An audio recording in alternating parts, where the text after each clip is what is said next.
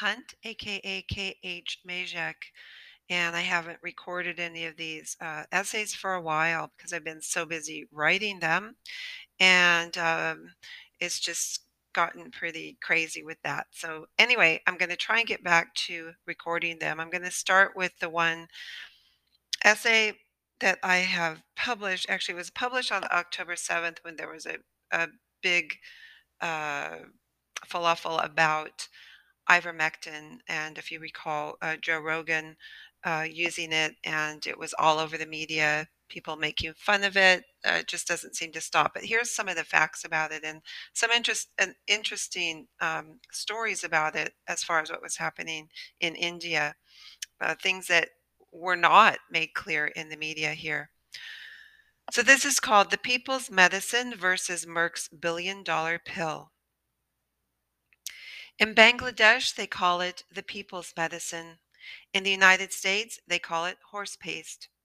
In Lucknow, the largest city in the Indian state of Uttar Pradesh, they set up kiosks to distribute it free to treat COVID 19. In the United States, it's been maligned as a dangerous drug that will more likely kill you than help you. In May 2021, at the height of India's Delta surge, wait, hold on just a second. Let's pause for one moment. I need to clarify a few things about buzzwords, phrases that have become indispensable additions to our everyday vocabulary. In the COVID propaganda campaign, these words, phrases have been weaponized to push fear and hysteria. Delta variant and surge and super spreaders are three examples. When the Delta variant burst upon the scene, first identified in India in April 2021, we heard worrying reports about how easily it spread. The next big wave, bigger than the first, is coming to your neighborhood. Articles such as one in February 2020 in Nature magazine assuring us that we shouldn't worry when a virus mutates during disease outbreaks or that ill informed discussions of mutations thrive during virus outbreaks, including the ongoing spread of SARS CoV 2. In reality, mutations are a natural part of a virus life cycle and rarely impact outbreaks dramatically. Such conversations were not encouraged. Calming the public down would not stoke fear and hysteria. It would not induce people to comply with government orders to roll up their sleeves and take an experimental drug, violating their rights over their own bodies and those of their children. The rise of the Delta variant was blamed on a series of pilgrimages in India in April of 2021. These pilgrimages pilgrimages were described as super spreaders, a phrase that we had already been familiarized with. Churches were super spreaders. The Sturgis motorcycle rally was a super spreader. Donald Trump rallies were super spreaders, but BLM protests and riots were not, nor were the hundreds of thousands of migrants pouring across our southern borders. As for the word surge, I recall Alexandria Ocasio Cortez going ballistic over the word when used to describe the border crisis. Apparently, in that context, anyone who's using the term surge around you consciously is trying to invoke a militaristic frame. Furthermore, and that's a problem because this is not a surge. These are children and they are not insurgents and we are not being invaded, which, by the way, is a white supremacist idea philosophy. The idea that if another is coming in the population, that this is an invasion of who we are. Doing our best to follow AOC's irrational train of thought, we can only assume that she's thinking that the word surge means the same as insurgent, only shorter perhaps. Those who religiously follow her every tweet will gladly make that leap of faith.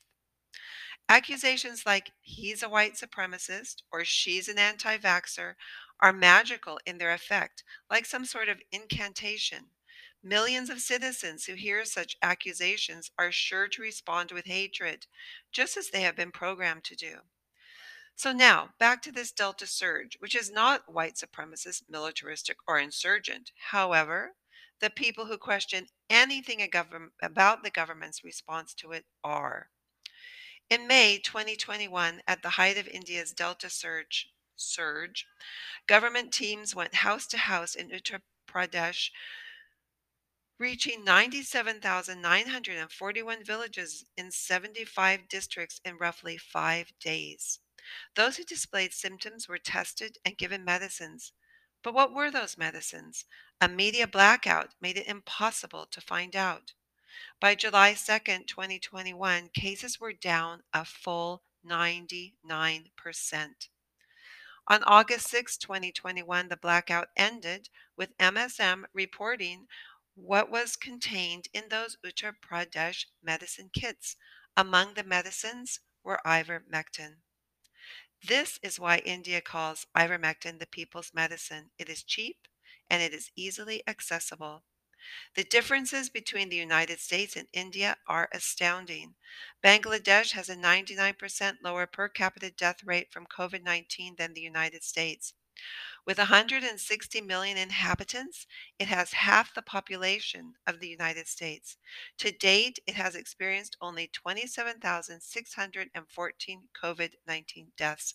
Contrast that to the 722,470 deaths in the United States, and the comparison is staggering. But wait, doesn't the United States have superior health care? Don't we have superior hygiene, education? Aren't we the ones who rely on the science and the experts? Apparently not. What we do is rely on a corrupt government making backdoor deals so they can get richer while ordinary people die. On October 6, 2021, it was confirmed that Jessica Berg Wilson, 37, died of thrombotic thrombocytopenia. I can't say these words. I'm not a doctor. I don't claim to be. A rare form of vaccine induced blood clot. Her obituary said Jessica had been vehemently opposed to taking the mRNA vaccine, knowing she was in good health and of a young age, and thus not a risk for serious illness. In her mind, the known and unknown risks of the unproven vaccine were more of a threat. Yet she felt that she had no choice but to comply if she wanted to continue being a room mom at her community school. Here we have a good woman, a good mom, a good wife. Yet, if she had not taken this experimental treatment, she would have no longer been considered any of those things. She would have joined the ranks of the unclean, ignorant, selfish anti vaxxers. She would have been ostracized from the classrooms of her own children. And so she submitted to this invasion that she believed was wrong. As a result, she died. But God forbid the truth should be told. Twitter flagged her obituary as misinformation. I cannot even imagine the outrage her husband must have felt. Despite the experts insisting everyone must submit to this Russian roulette, and despite Twitter trying to debunk the truth, we know how Jessica died. And it is our government leaders like Biden, Walensky, Fauci, and Collins, conveniently set to retire, who are responsible for killing her. And I just might add in here, as a little aside, that I have been suspended from Twitter for seven days for saying this very same thing that these people are responsible because they hid the truth of these life saving medications. All right, I continue here. If ivermectin had been readily available, it would have destroyed the lie that Jessica needed to take this vaccine. And as I say, how many lives besides hers could have been saved? How many more will still die? There was a time when doctors used everything in their arsenal to fight disease and were encouraged to do so. Doctors in the trenches treating their patients were respected and listened to. Now they are afraid to speak. Even if there was only a slight possibility of success, surely it would have made sense to prescribe ivermectin to ill patients. Surely this would be better than forcing a vaccine on healthy young people who could potentially die from the jab. Even if Jessica was the only person the vaccine ever killed, surely that would be good enough to a good enough cause to introduce ivermectin as a treatment for others. And surely her death and others like hers deserve attention. An honest investigation needs to be done into how and why the reputation of ivermectin and hydroxychloroquine, although I don't go into it here, are purposely suppressed. In a study conducted by Satoshi Omura, PhD, winner of the Nobel Prize in Physiology of Medicine, which he jointly won with William C. Campbell for their role in the discovery of avermectins and ivermectin, it was concluded that since ivermectin has been used so extensively, pharmaceutical companies cannot expect to earn enough money to recover invested funds, even if further development is conducted to obtain an indication for COVID 19. And herein lies the horror of it all. Merck is the manufacturer of ivermectin, a safe, effective, and cheap drug. You can buy it for around $29.72. In fact, the drug is so cheap that in 1987, Merck donated it free of charge to combat river blindness in Africa. Because Merck cannot make enough money off of ivermectin, it waged a war on its own drug to destroy its credibility. Here is Merck's statement on ivermectin use during the COVID 19 pandemic. No scientific basis for a potential therapeutic effect against COVID 19 from preclinical studies. No meaningful evidence for clinical activity or clinical efficacy in patients with COVID 19 disease, and a concerning lack of safety data in the majority of studies. The FDA went along with the lies, making ivermectin sound as deadly as cyanide, using language such as serious harm, hospitalized, dangerous, very dangerous, seizures, coma, and even death, and highly toxic. On the FDA's ivermectin page, we find a photo of a veterinary doctor and a horse. I am sure the FDA knows very well the impression such a photo gives the general public who have swallowed the massive smear campaign against ivermectin.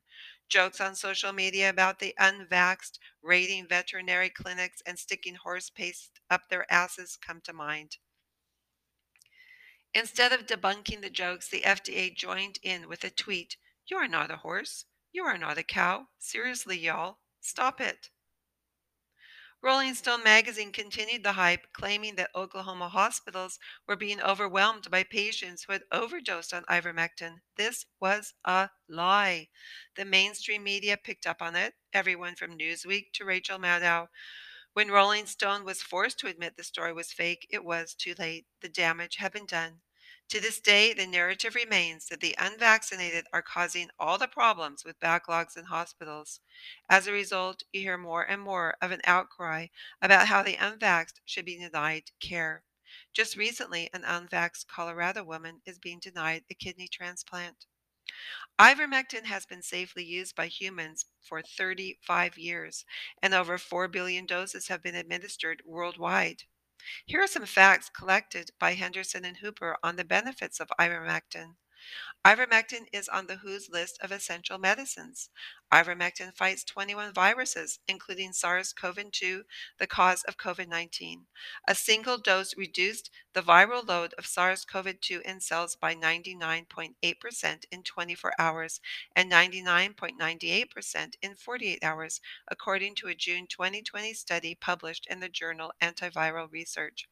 Some 70 clinical trials are evaluating the use of ivermectin for treating COVID 19. The statistically significant evidence suggests that it is safe and works for both treating and preventing the disease. In 115 patients with COVID 19 who received a single dose of ivermectin, none developed pneumonia or cardiovascular complications, while 11.4% of those in the controlled group did. Ivermectin can help prevent COVID 19. One 2020 article in Biochemical and Biophysical Research Communications looked at what happened after the drug was given to family members of confirmed COVID 19 patients. Less than 8% became infected versus 58.4% of those untreated. Out of 4 billion doses administered since 1998, there have been only 28 cases of serious neurological adverse events, according to an article published this year in the American Journal of Therapeutics. The same study found that ivermectin has been used safely in pregnant women, children, and infants. Of course, Merck had a bigger goal in mind by destroying ivermectin's credibility. They got busy producing another drug, one that could they could make money from. That new drug is in the form of a little pill, and it's called molnupiravir. It promises to halve the chances of hospitalization in COVID 19 patients with mild or moderate disease. Merck got what it wanted a staggering 1.2 billion government contract from all molnupiravir with the promise of 355 million be, for between 60,000 and 100,000 doses. Where ivermectin costs $26 per treatment plan, the Biden administration will pay $700 for a five day course of molnupiravir pills, even though it costs a mere 17 dollars and 74 cents to produce. One might ask the obvious question what is in molnupiravir? Well, interestingly, it is described as having first been investigated as a possible treatment for Venezuelan equine encephalitis. Yes, you guessed it. Equine encephalitis is a sleeping sickness that infects mammals and horses. Dr. Pierre Kory, the president of Frontline COVID 19 Critical Care Alliance and one of the most prominent advocates of ivermectin, has stated that molnupiravir acts in a similar way to ivermectin. I am not a doctor, obviously, I, because I have trouble saying these words even.